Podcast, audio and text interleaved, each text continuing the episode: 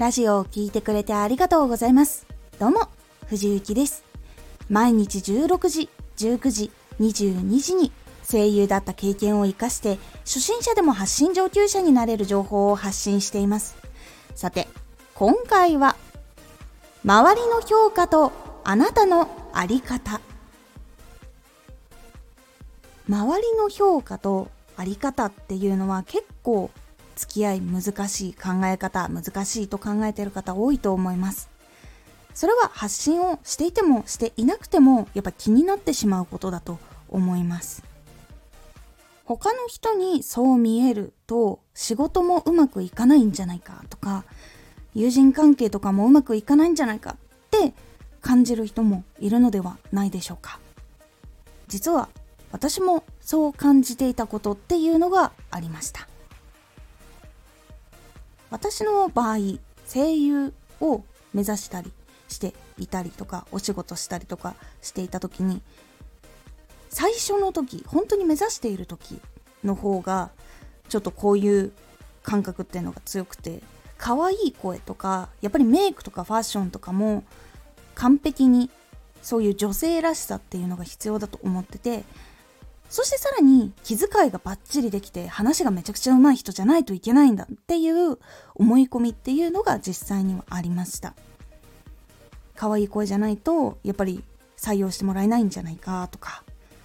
まあ実際に可愛い声の人っていうのは主役に求められている声とかにハマったりするともちろんそういうところに抜擢されたりとかもしくは YouTube とか TikTok とかそういうところでももちろんフォローが増えるとかっていうこともあるのはもちろん事実なんですが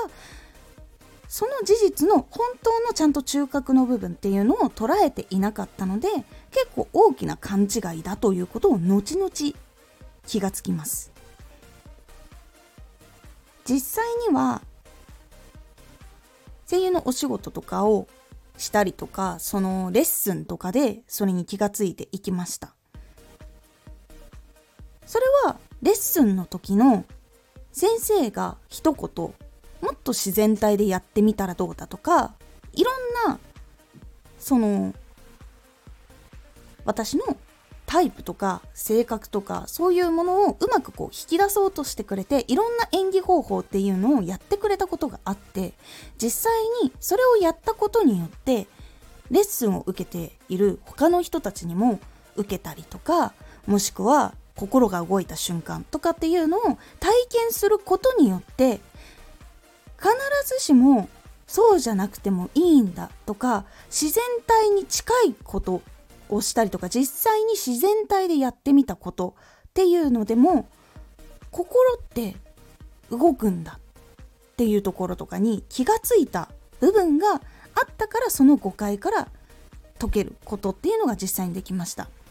実際にその自然体に近いものとかを見た方がこういう声でちょっと芝居をお願いしますみたいなことも実際にあって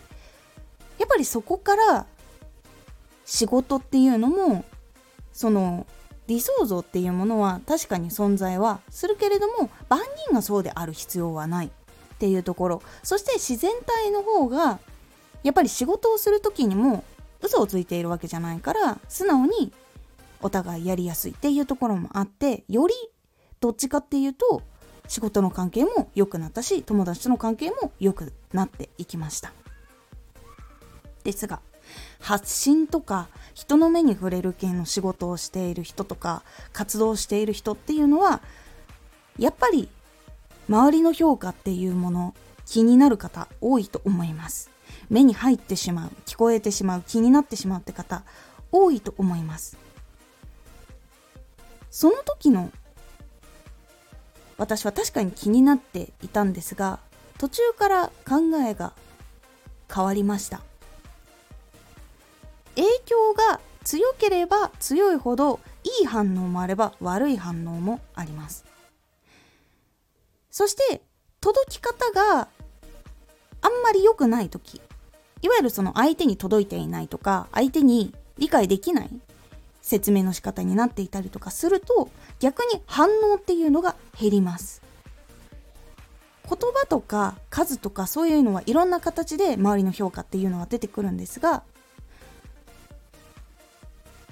その評価っていうのはその人がその時に見たその部分の評価になります。あなたの全てを知っているわけではありません。相手の気分とか環境とかその前にあった出来事などでもコロコロ変わっていきます。なのであなたと相手の価値観っていうのは相違があって当然なんです。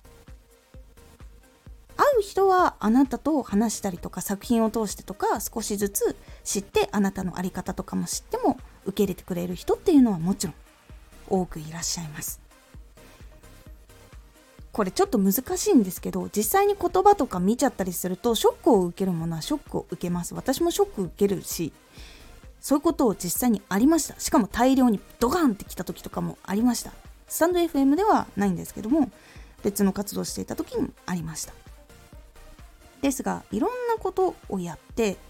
実際にいろんな活動をして応援してくれる人たちとかともコメントの文字とかではあるけれども生放送で話したりとかいろいろしてそこで気づいたのはその評価っていうのは人生の全ての指針になるのではなく表現や作品や仕事をする時の影響とかヒントとかそういう活動していく時の情報の分析の資料として考えた方がどちらかというといいというふうに私は考えました。なので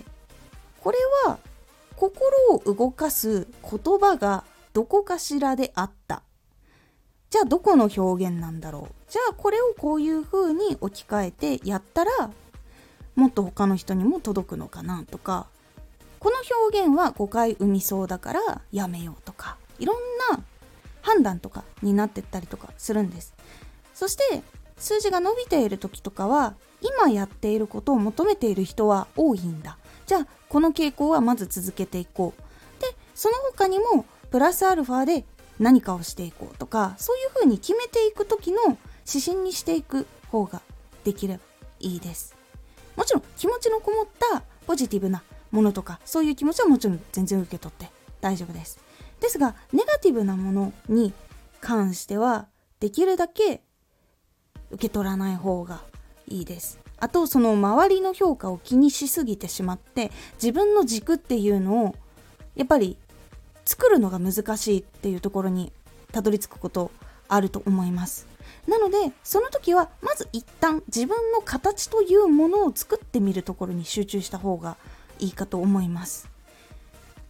作れない時っていうのはやっぱり他の人たちっていうことバラバラなのでその人たちにはその人の考え方とその人の環境とその人の経験があって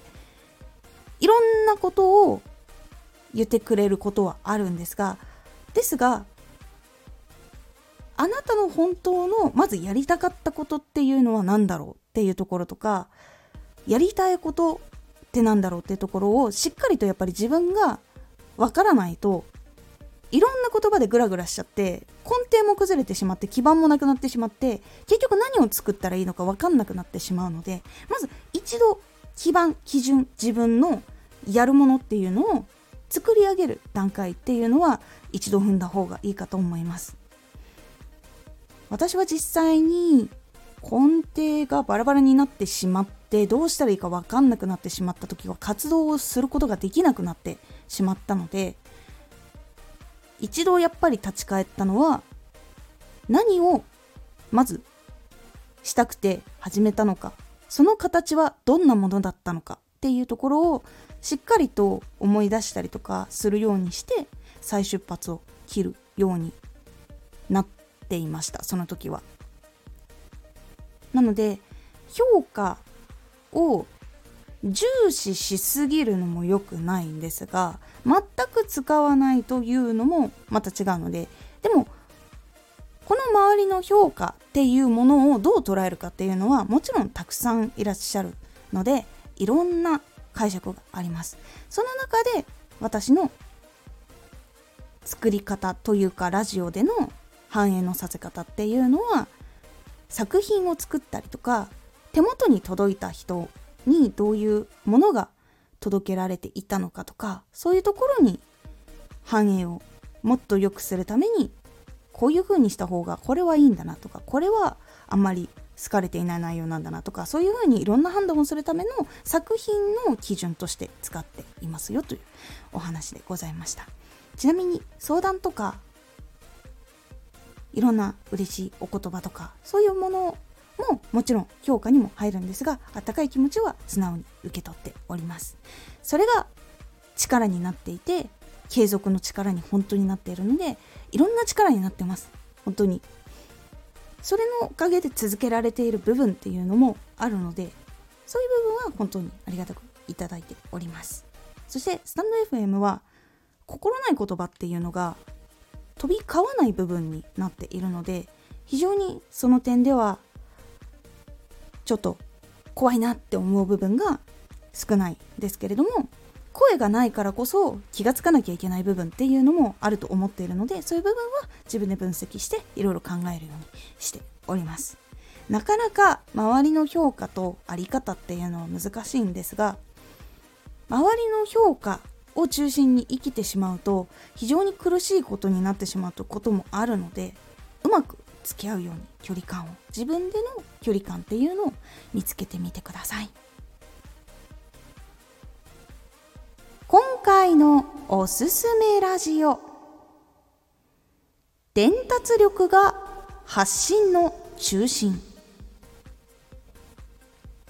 文字を書く。声で話をする。